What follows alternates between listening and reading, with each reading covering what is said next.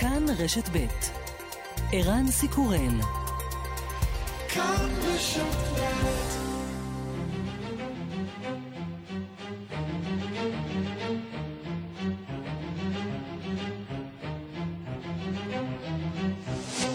השעה הבינלאומית שלושה במאי 2021 והיום בעולם. המרוץ לחסן את העולם נמשך ויש בהחלט כמה מדינות שיכולות להתחיל לנשום לרווחה. אבל התמונות הקשות ביותר ממשיכות להגיע מהודו, קטסטרופה שקשה מאוד לאמוד את היקפה. 3,700 בני אדם מתו אתמול מקורונה בהודו. הנחת היסוד היא שמניין הנספים גבוה פי כמה. When the cases started rising up, I thought government had a plan. Uh, but turns out they didn't. Within the first week I understood that the governments have no idea. כשהתחלואה התחילה לעלות, חשבנו שלממשלה יש תוכנית, אומרת עורובה שישר מהתושבת ניו דלהי, אבל התברר שהממשלה לא מוכנה לכלום. במדינה שבה החולים לא מצליחים להגיע כמעט לבתי החולים, הם לעיתים קרובות מתים בבית וגופתם נשרפת מבלי להירשם כלל. סיוע בינלאומי ממשיך לזרום להודו מכל העולם, ארצות הברית שיגרה בלוני חמצן וציוד מיגון לצוותים הרפואיים, רוסיה שלחה 150 אלף חיסונים, אבל במדינה של מיליארד וארבע מאות מיליון תושבים, מדובר בטיפה בים. התסכול בקרב הציבור עצור.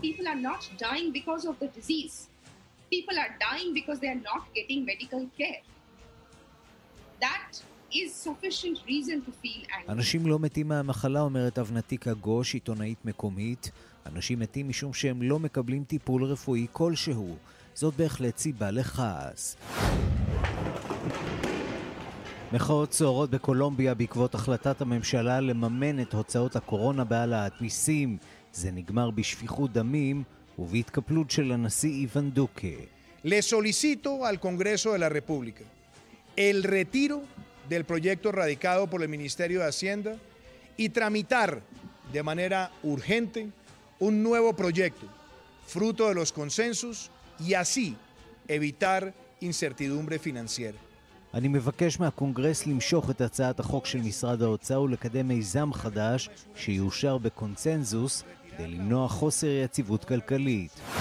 ראשת ממשלת ניו זילנד, ג'סינדה ארדרן, מזהירה לא נקבל בברכה ניסיונות השתלטות של סין על האזור.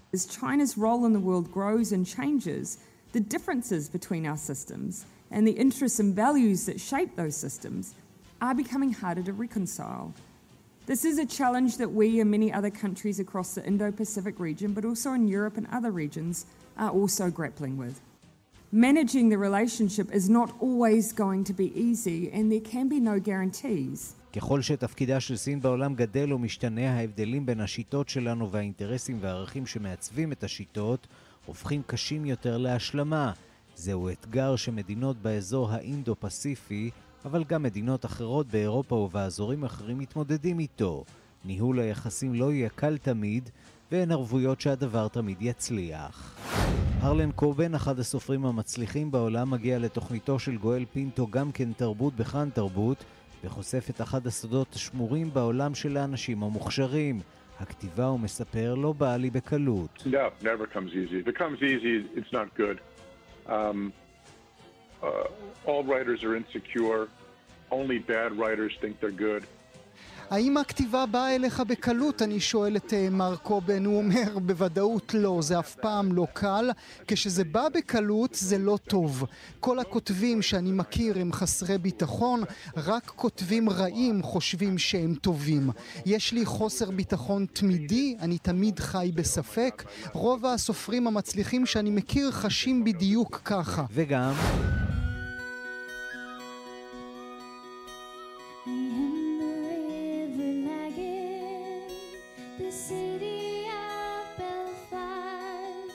מאה שנים ליום שבו הופרדה צפון אירלנד והרפובליקה של אירלנד הפכה עצמאית. התחושות לרגל המאורע מורכבות. בחודשים האחרונים גוברת המתיחות בין פרוטסטנטים לקתולים בטריטוריה הבריטית על רקע הברקסיט, שחצץ למעשה בין האי המערבי לאי המזרחי, במידה רבה על חשבון ריבונותה של בריטניה. בעוד שהצד היוניוניסטי חוגג היום, הקתולים מבכים את הפיצול. Northern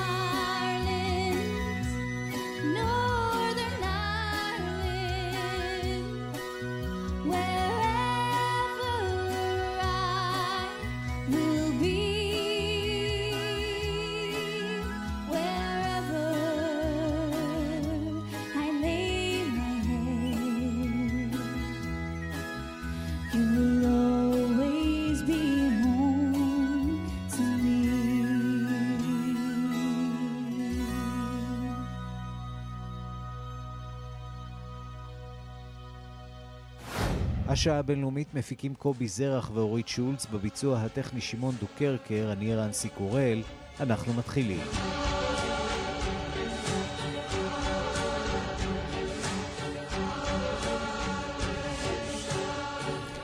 ושלום ליאיר ניומן שנמצא איתנו מעבר לזכוכית. עוד מעט כל החדשות מהעולם, אבל עוד קודם לכן אנחנו ממתינים להצהרת אה, ראש ימינה נפתלי בנט בעקבות אה, הודעת נתניהו על הסכמתו לרוטציה עם בנט, שבה אה, נפתלי בנט יהיה ראשון. פרסומות ומיד חוזרים עם כל האירועים גם מהכנסת וגם מהגלובוס. השעה הבינלאומית אנחנו מתחילים עם ענייני העולם. האם נרנדרה מודי מתחיל לשלם על כישלונו בניהול המגפה? מגפת אה, מפלגת אה, השלטון ההודית אה, מאבדת אחיזה במסגרת הבחירות המקומיות, במה שנראה כמסר ברור של הציבור ההודי שנאנק תחת גל תחלואה ששוטף את המדינה ומאוזלת היד של הרשויות. שלום לקשבנו בן יניב. כן, שלום ערן. ובאמת על רקע מאות אלפי נדבקים בכל יום ואלפי מתים בעשרת הימים האחרונים, ההודים משתמשים בבחירות המקומיות על מנת לשלוח מסר ברור מאוד לראש ממשלתם נרנדה מודי. בואו נשמע את הקולות מהרחוב.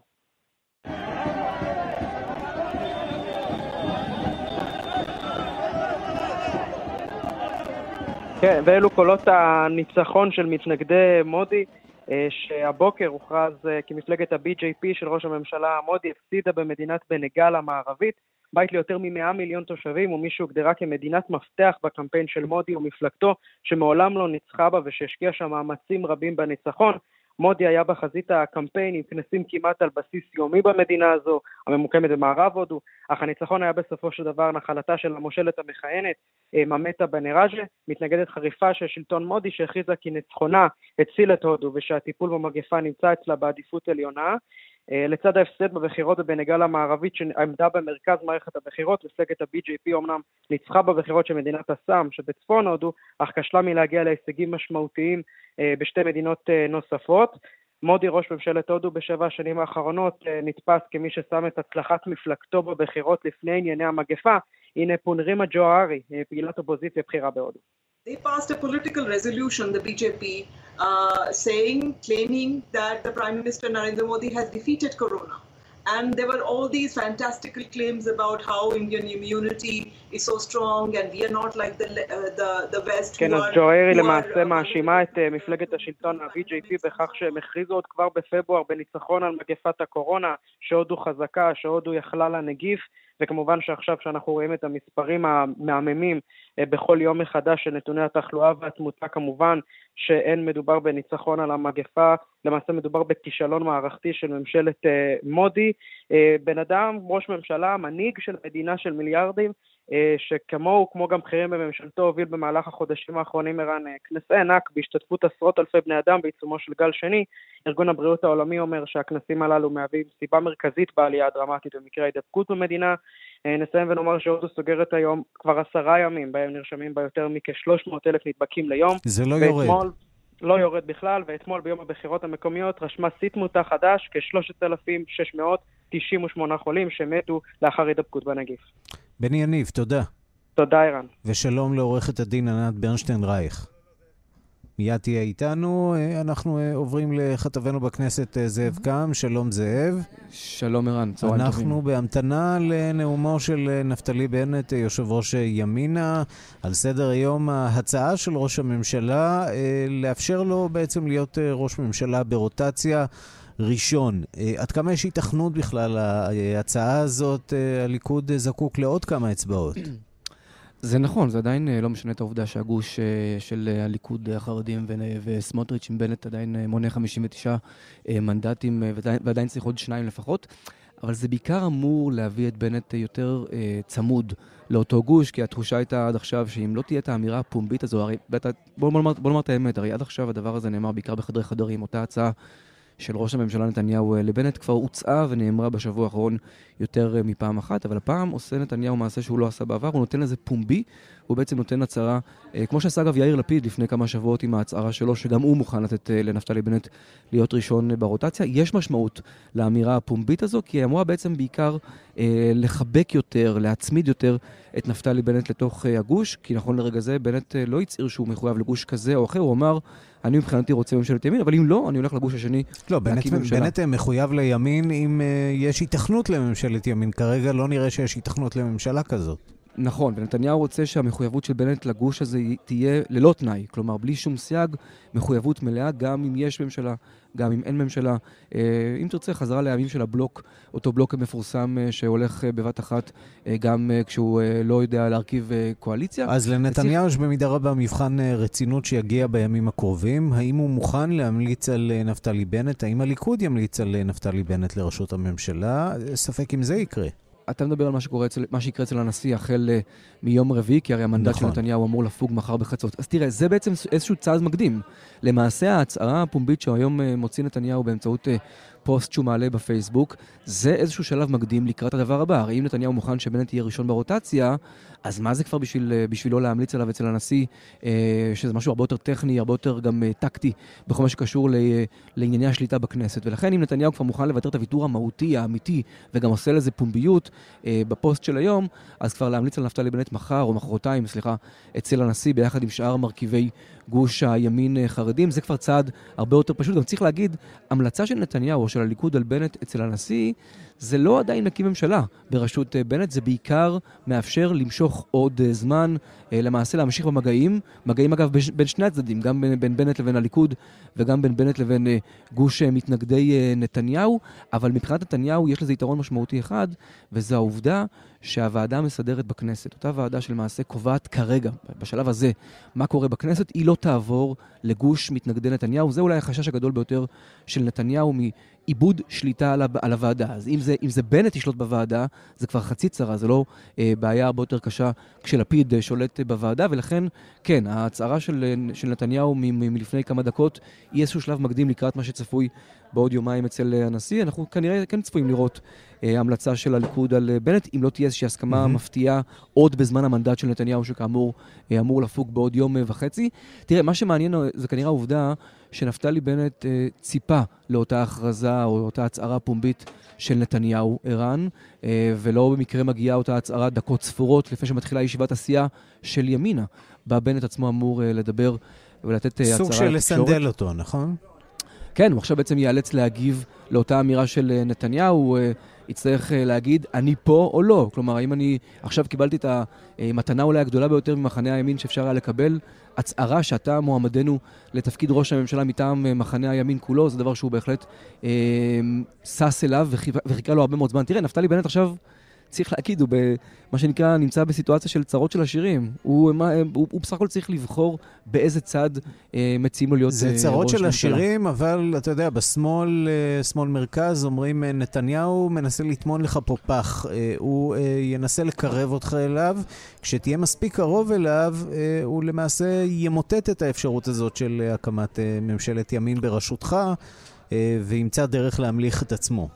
אתה צודק לחלוטין, זה מה שמזהירים ממנו, אה, מפניו, אה, גם אה, בשיחות עם לפיד. לדעתי גם גדעון סער אומר דברים יחסית דומים בשיחות שהוא מקיים עם נפתלי בנט.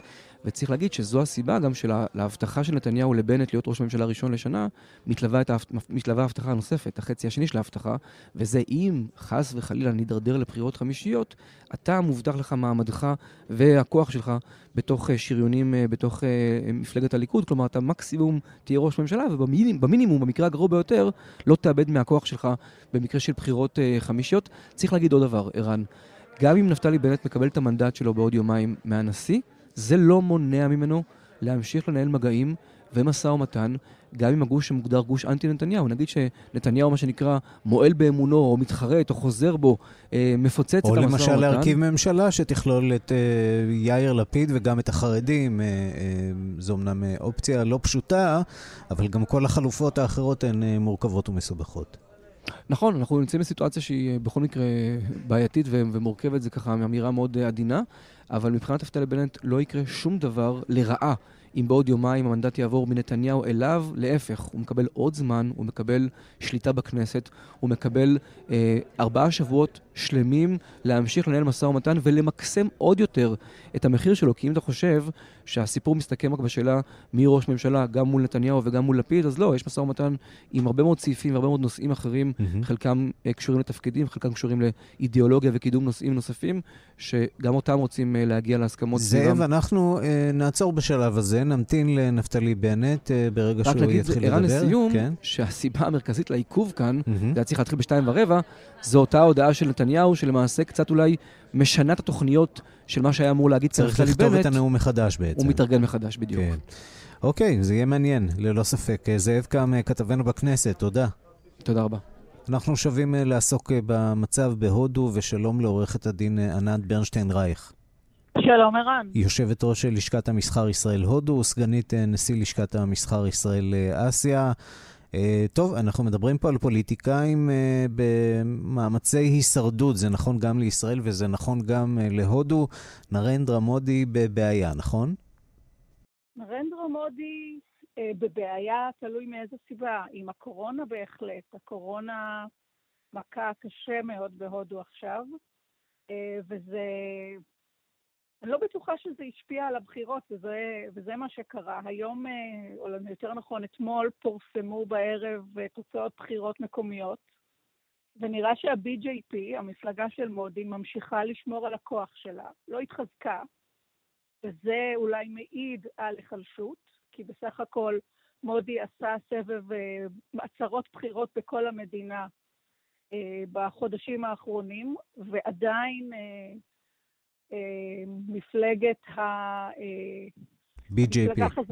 ה-BJP, לא, כן, ה-BJP ממשיכה להיות חזקה באסם, בצפון מזרח המדינה, אבל מה שתפס את תשומת ליבי, וזה משהו שאנחנו צריכים לשים אליו לב, ממתה בנרג'י, שהיא ה-Chief Minister, השרה העיקרית של בנגל, ממשיכה להחזיק כבר עשר שנים במדינה הזאת, וכמו שאני רואה, היא עשויה להיות אה, בקרוב מאוד חלופה למודי. וזה משהו שהוא מאוד חשוב לשים לב. חלופה למודי מטעם אה, מפלגת הקונגרס. אז היא לא, היא לא במפלגת הקונגרס, יש לה מפלגה משלה, שהיא מפלגה אה, אזורית, אבל הם אה, מזדהים עם הצד השמאלי של המפה, הווה אומר עם מפלגת הקונגרס. מפלגת הקונגרס נחשל, נחלשה בבחירות האלה. מפלגת קונגרס ממש נחלשת בכלל בהודו. אה, הם מנסים אה, לצעוק... עורכת הדין לא... ברנשטיין רייך, אנחנו נאלצים לעצור כיוון שנפתלי בנט מדבר עכשיו. תודה רבה לך על הדברים. תודה רבה.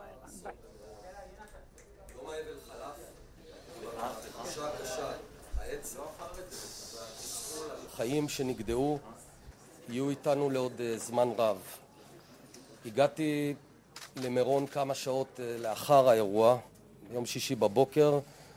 אה, העדויות ששמעתי היו קשות מאוד, מתסכלות מאוד. רבותיי,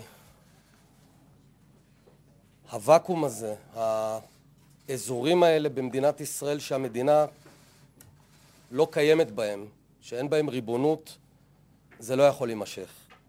צריך פה תיקון עמוק, תיקון מהותי.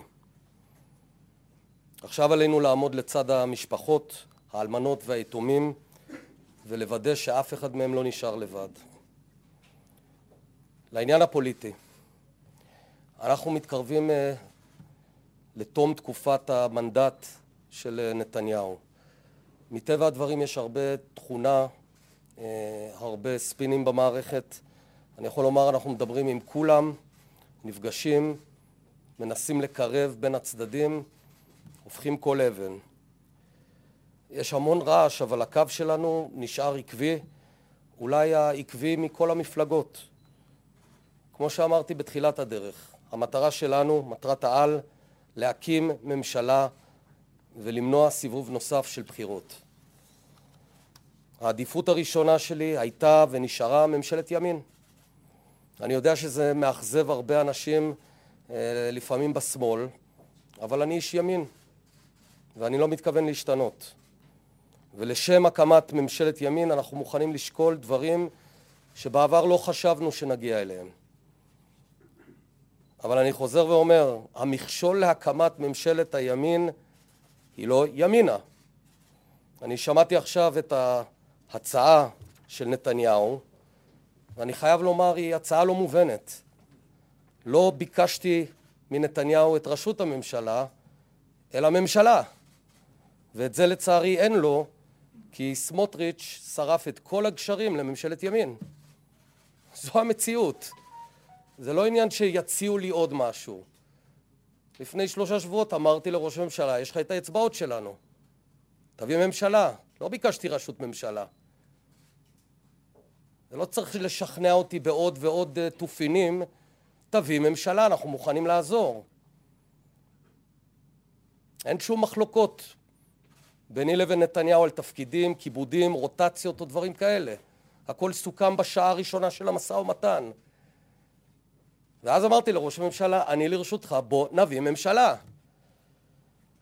אבל מהרגע הראשון, במקום להתאמץ להביא ממשלה ולכוון את הלחץ על מי שלא מוכן להיכנס לממשלה, הוא הלך לדיפולט הרגוע שלו, בוא נתקוף את אה, ימינה. ועכשיו זה חוזר. לנתניהו פשוט אין ממשלה והוא מנסה להפיל את זה על ימינה, זו האמת. אני רוצה לשמור פה על טון מכבד לראש הממשלה, אבל חשוב לומר את הדברים כהווייתם. בפשטות, בבחירות האלה הוא הקים מפלגת לוויין, ועכשיו הוא לא מצליח להשתלט עליה. שיפנה את כל הסרטונים הנרגשים לסמוטריץ'. ואני אומר בקול ברור מה שאמרתי מההתחלה: אם נתניהו לא יצליח להקים ממשלת ימין, אנחנו ננסה להקים ממשלת אחדות, מתוך מחשבה שהדבר הכי מזיק, הכי הרסני למדינת ישראל, לציבור הישראלי בימים אלה, זה עוד בחירות. אתם מעלים על דעתכם מה המשמעות? אסון מירון, משברים חוקתיים בישיבות הממשלה, מבוכה, בלבול. זה מה שאנחנו רוצים פה? זה החזון? זה הכיוון? אני גאה בזה שאני עומד על הקמת ממשלה. אני לא מתנצל על זה.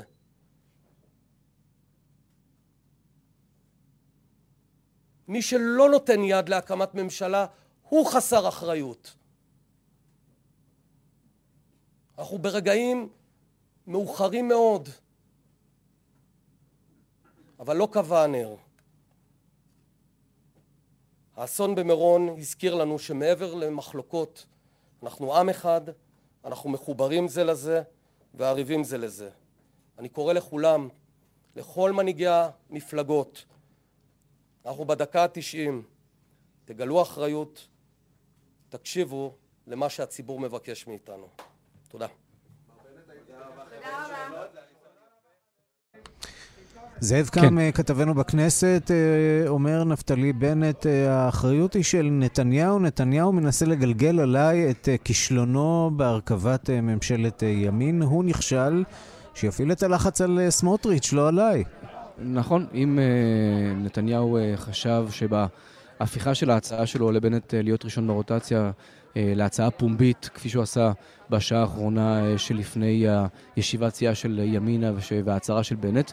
אה, אם הוא חשב שהדבר הזה, אה, מה שנקרא, יביא את בנט הישר לזרועותיו באיזושהי אמירה שאומרת, אני עכשיו מחויב מבחינתי רק לאפשרות של ממשלת ימין ואני חלק מהגוש, ואני חוזר להיות חלק מאותו בלוק אדוק כפי שהיה בבחירות הראשונות, השניות והשלישיות. אז הנה, הוא קיבל תשובה נחרצת שהתשובה היא שלילית. בנט למעשה אפילו מגדיר את זה, בלי להשתמש במילה הזו, הוא מגדיר את זה כהצעה שהיא ספין, אה, שלמעשה כל הסיפור של מי יהיה ראש ממשלה אה, זה בכלל לא חלק מהדיון, כל הדיון זה האם יש ממשלה. מה זה אומר על התרחיש שנתניהו ימליץ על בנט לראשות הממשלה בעוד אה, ימים אחדים אצל הנשיא?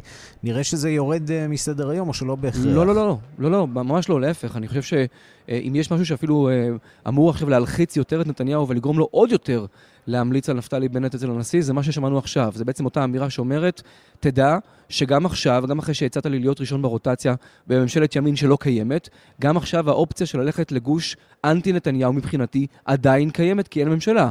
וזה אומר שהחשש של נתניהו מזה שהמנדט ילך ללפיד, כולל השליטה בכנסת שנלווית אה, ומשתמעת מכך, הוא אפילו מתגבר לאור הדברים של נפתלי בנט, ומבחינת נתניהו הנזק קטן יותר אם בנט מקבל את המנדט ואת הוועדה המסדרת בכנסת כתוצאה מכך, ולא לפיד.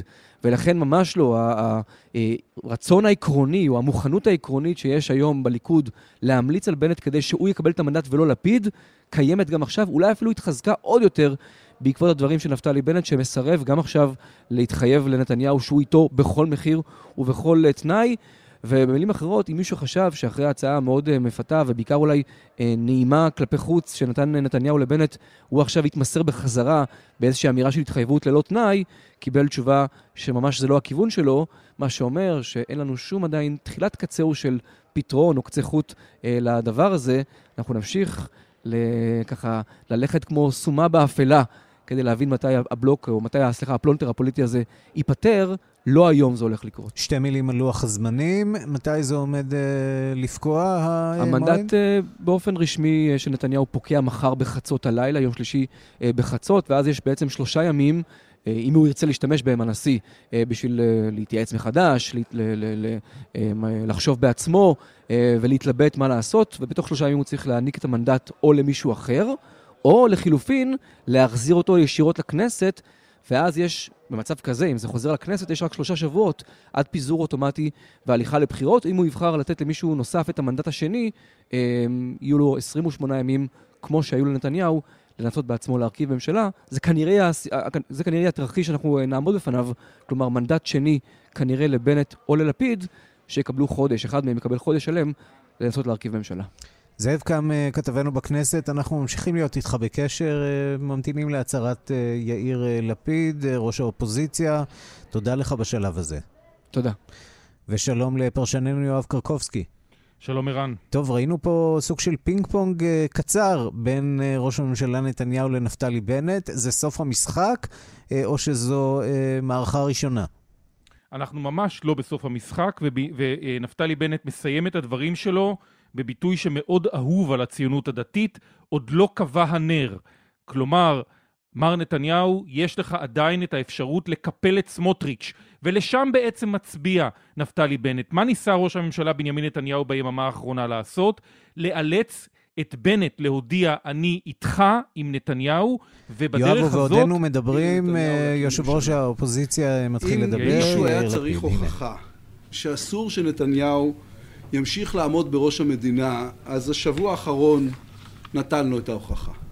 זה התחיל עם הסאגה המטורפת של מינוי שר המשפטים, נאשם בפלילים, מפר כל הסכם שהוא חתום עליו, מנסה למנות בגניבה ובניגוד לחוק שר משפטים שיעזור לו לברוח מאימת הדין, וזה המשיך הרבה יותר גרוע, עם המחדל הנורא בהר מירון.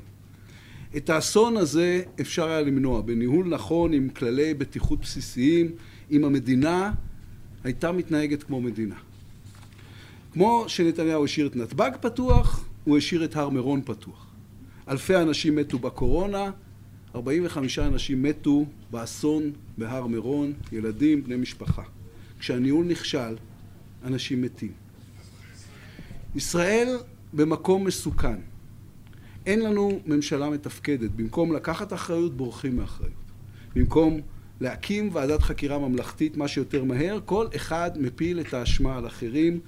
הגיע הזמן לממשלה חדשה. אני רציתי להגיע לרגע שבו המנדט עובר אליי עם ממשלה סגורה ומוכנה. אף אחד לא עשה יותר ויתורים מאיתנו כדי שזה יקרה, אף אחד לא עבד קשה יותר מאיתנו כדי שזה יקרה. התשתית מוכנה, אפשר להקים ממשלה. בעוד יממה, אם לא יקרה משהו לא צפוי, יהיו מולנו שתי אפשרויות. או ממשלת אחדות ישראלית טובה, הגונה ומתפקדת, או בחירות חמישיות. יש פה הזדמנות היסטורית לבטל את גדר ההפרדה שיושבת בליבה של החברה הישראלית. לאחד בין דתיים וחילונים ובין שמאלנים לימניים לאנשי מרכז. זה הזמן לבחור בין ממשלת אחדות לבין המשך הפילוג וההזנחה. בין אחדות לשלטון הקיצונים, בין מדינה מתוקנת להמשך שלטון של קלקול ואסונות ושחיתות ושנאה. הקמת ממשלה זה לא מכרז, זו שליחות, יש כאן מדינה. בעוד יומיים אנחנו יכולים להשביע ממשלה חדשה. היא לא תהיה מושלמת, אבל היא תהיה ממשלה שתיקח אחריות ותעסוק בניהול המדינה. יואב קרקובסקי, אנחנו אה, שומעים את אה, יאיר לפיד, אה, והוא מפנה את המסר הזה למאזין אחד, נפתלי בנט, שנמצא באולם סמוך. חד משמעית. המסר הזה צריך לעבור רק אליו, כי ההחלטה מה יהיה אופייה של הממשלה שיקום, או באמת אם הולכים לבחירות חדשות, נתון בידיו של נפתלי בנט.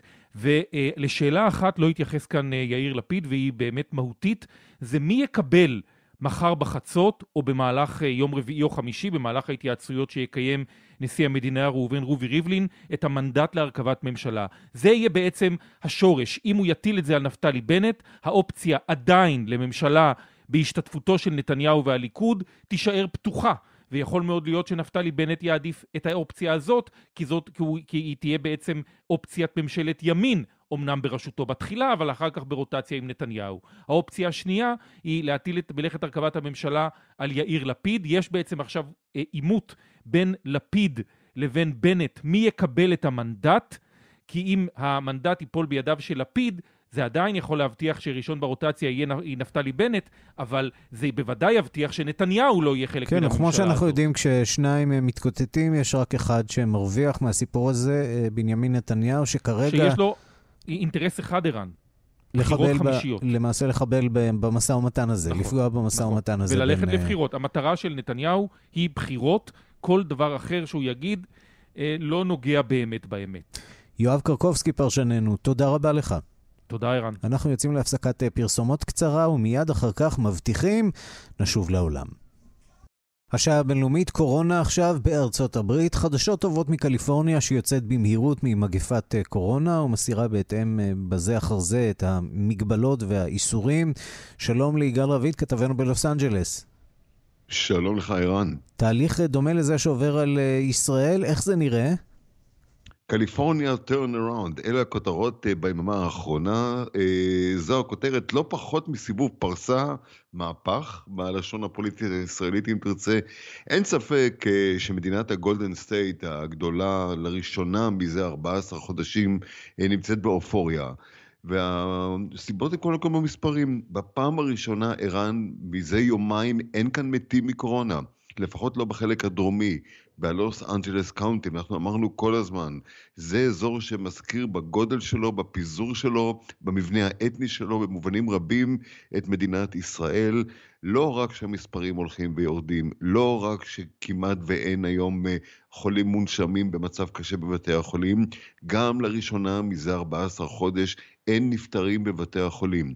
כל זה מאפשר לשלטונות להמשיך בשורה ארוכה של הקלות, מגבלות רבות מבוטלות, ברים, מסעדות, מקומות בילוי נפתחים uh, מחדש, uh, וגם uh, באזור הצפוני. מה הסיבה, אתה שואל? Mm-hmm. קודם כל החיסונים, אין חוכמות. כמו שבהתחלה קליפורניה הייתה טובה ואחר כך גרועה בכל מה שנושא, בכל הנושא של המספרים וההידרדרות בנדבקי ולצערנו נפטרי הקורונה, כך היא הייתה מהראשונות והחלוצות אה, בחיסונים.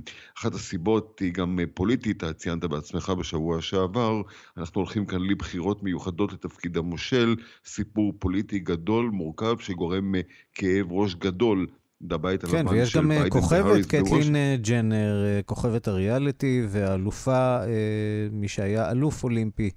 אה, שמתמודדת על אה, תפקיד אה, המושל, והיא גם כבר באיזושהי הצהרה די שנויה במחלוקת. היא סבורה שמי ששינו את מינם לא צריכים להתמודד בספורט. עם המין שאליהם, הם שינו את מינם. כן, יש לה הצהרות פוליטיות. תראה, זו נקודה מאוד מאוד משמעותית. הבחירות הללו, אנחנו נוגעים רגע בסיפור הפוליטי, הן מאוד מאוד דרמטיות, גם לפוליטיקה הלהט"בית בארצות הברית כולה, ובמיוחד בין קליפורניה, שהייתה בחלוצת, בין חלוצות המדינות בארצות הברית, שהעניקו את אותן הקלות ואותן הטבות, וכמובן את ההתקדמות הגדולה בערכים הליברליים שאפשרו את הגיי רייטס באמריקה. קטלין תייצר כותרות מסיבה נורא פשוטה, היא יכולה. אבל אני, אני חוזר לעניין העניין שהתחלתי להגיד, ההתמוטטות של ממשל המושל אה, אה, ניוסום בסקרמנטו גורם כאב ראש גדול לבית הלבן ולקונגרס בוושינגטון, כי אחרי שיש לו, לביידן, גם את הקונגרס וגם את הסנאט, הוא עלול לאבד את אחת המדינות, המדינה הכי גדולה בעצם, וזה כשלא ברור עוד מה יהיה מעמדו של קוומו במדינת אה, ניו יורק. מה קורה? החזרה היא הדרגתית, בסוף השבוע הזה, אולי חלק מהסימנים המעודדים הללו, זה פתיחה של קליפורניה התיירותית, זו שחיה יפה, זו שאוהבת את החיים הטובים, זה שיוצאת לבלות, ובראש ובראשונה פארק השעשועים, או כמו שהמנכ"ל שלו אומר, המקום הכי שמח בעולם, דיסנילנד, בוא תשמע אותו. Good evening everyone. After 412 days of closure, As unbelievable as that sounds, it is incredibly emotional to finally be at the moment we've all been waiting for as we get ready to reopen our gates and bring back the magic to the happiest place on earth. הם טובים במילים הללו, back the magic to the happiest place on earth.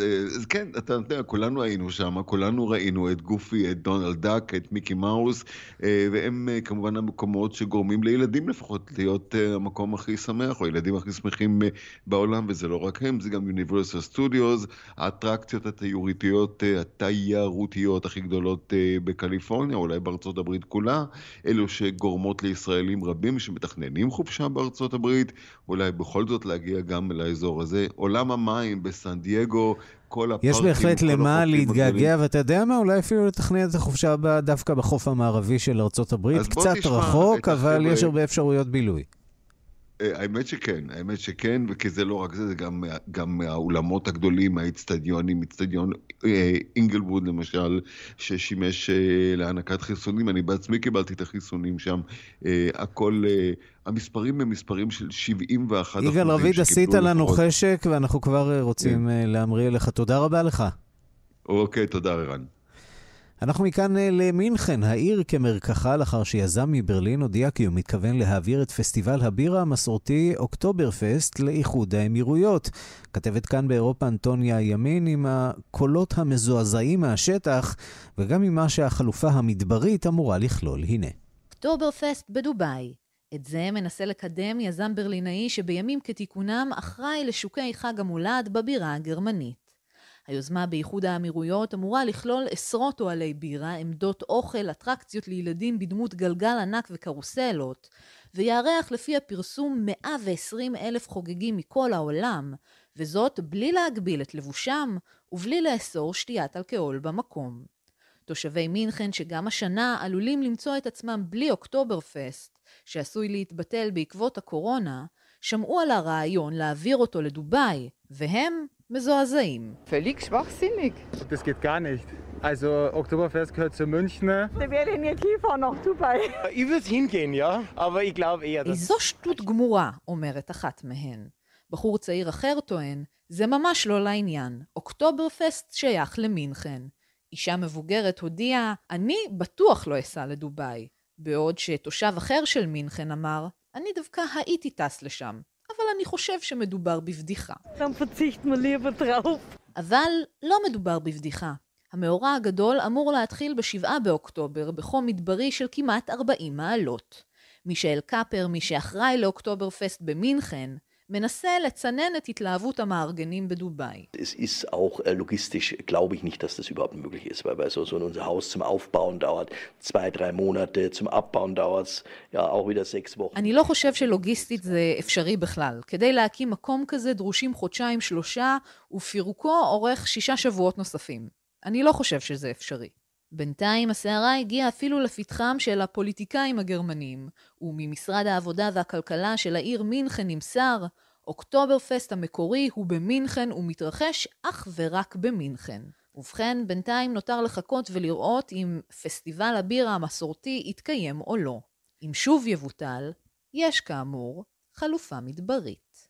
אנטוניה ימין, ברלין.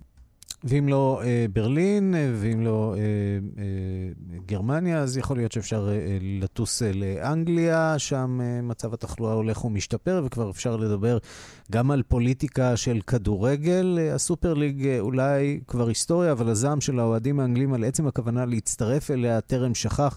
אוהדי מנצ'סטר יונייטד אה, מחו אמש אה, וגרמו לביטול של משחק מול ליברפול, וזה רק חלק מהמאבק בבעלים. שלום לאליאן וילדה, עורך הספורט.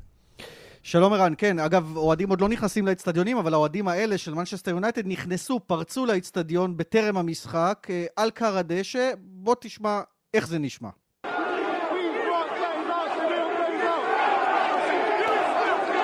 אז אה, מהומה רבתי על הדשא באולד טראפורד, כשהקריאות הן We want Glazers out. Glazers אה, זו המשפחה, המשפחה האמריקאית שמחזיקה בזכויות הניהול במנצ'סטר יונייטד כבר 16 שנים, ופה נכנס העניין של הסופר ליגה. המשפחה הזו רואה את, את מנצ'סטר יונייטד כעסק אה, ספורטיבי-כלכלי, כמו כמיטב המסורת האמריקאית, ולעומת זאת המסורת האנגלית מדברת על משהו אחר לגמרי בהקשר של כדורגל ופוליטיקה של כדורגל, אם הזכרת קודם.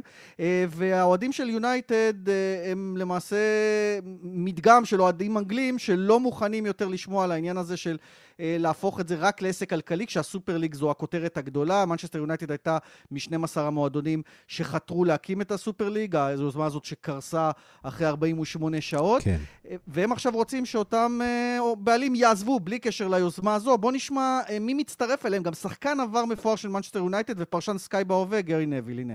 What has happened today, yeah, it's because Manchester United fans, you know, don't like the owners and it's ignited them. But I do say what they tried to do a couple of weeks ago was something that was really dangerous for English football and we shouldn't forget that. There might be some Manchester United fans who think that some of the fans here today have gone too far. אז אומר נביל, מה שעשו לפני שבועיים זה היה מסוכן מאוד וזה מה שהצית את אוהדי מנצ'סטר יונייטד, את הבסיס שלהם לצאת ולמחות. והוא גם אומר, יש אולי חלק שלא אוהבים את העניין הזה של להיכנס, לפרוץ, להתעמת עם שוטרים, כי גם זה קרה אחר כך מבחוץ, אבל בסוף צריך לזכור שה... הדבר שמוביל לזה, אה, ובבסיס מסכים לזה כל אוהדי יונייטד, הוא הקפיטליזם הזה של, הניסיון להכניס את הקפיטליזם הזה לכדורגל האנגלי. סערה גדולה שם. ליאן וילדאו, תודה. תודה. אנחנו נשארים uh, באיים הבריטיים, כמו לפני מאה שנים. ביום הזה לא יהיו אירועים גדולים בבריטניה. בחצות, 3 במאי 1921, נולדה צפון אירלנד, 32 מחוזות אירים חולקו, 26 מהם מחוזות uh, עם רוב קתולי נותרו בדרום אירלנד, והפכה, uh, שהפכה לרפובליקה של אירלנד. צפון אירלנד נותרה עם uh, בריטניה. דיווחה של כתבת חדשות החוץ, נטליה קנבסקי.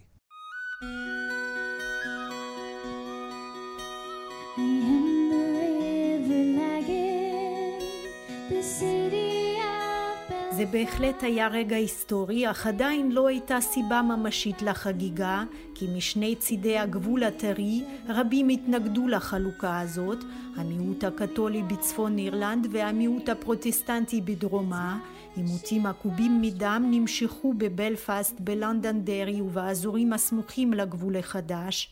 הפסקת אש בין הכוחות הבריטיים לבין הארגון IRA, הצבא הרפובליקני של אירלנד, נכנסה לתוקף ב-11 ביולי באותה השנה, אך האלימות בין התושבים נמשכה, בעיקר בבלפאסט, ובשנת 1922 IRA חידשה את מלחמת הגרילה בצפון אירלנד, באזורים הסמוכים לגבול.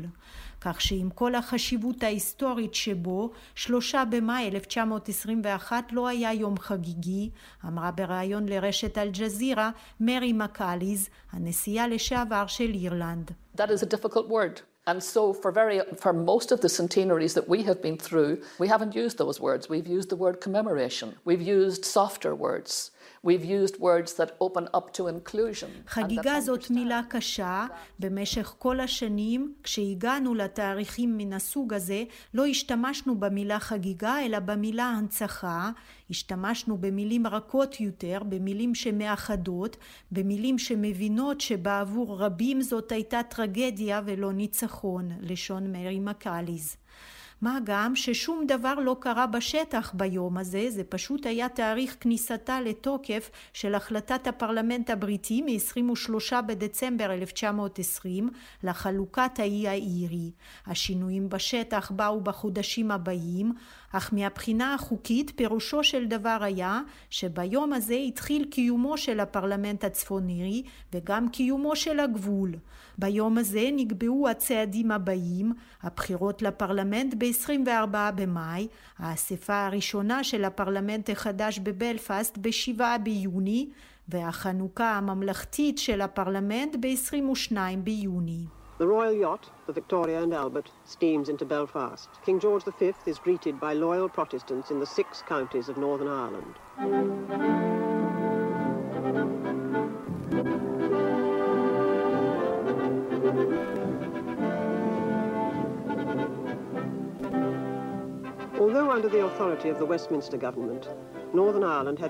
הטקס והחגיגה היו בבלפאסט ב-22 ביוני 1921, בפתיחה הממלכתית של הפרלמנט, שאליה הגיע המלך ג'ורג' החמישי. עשרות אלפי תושבים פקדו את הרחובות של הבירה הצפונירית כדי לראות את השיירה המלכותית מגיעה לבית העירייה, כפי שאפשר לראות בצילומי הארכיון מאותו היום.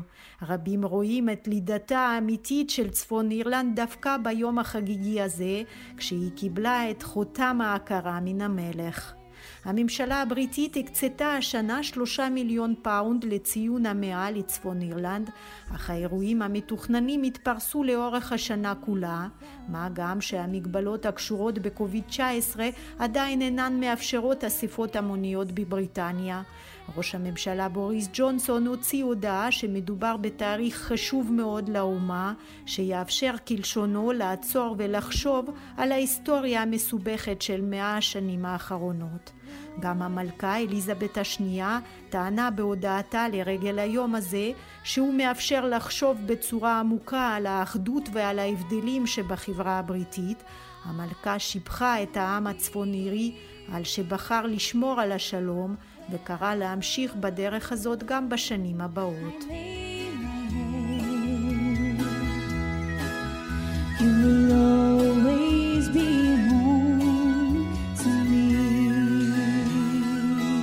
עד כאן השעה הבינלאומית מהדורת יום שני, תודה לאורית שולץ, לקובי זרח, לשמעון דוקרקר, ליאיר ניומן, אני רנסי קורל, מיד אחרינו רגעי קסם עם גדי לבנה, אנחנו נתראה כאן מחר, להתראות.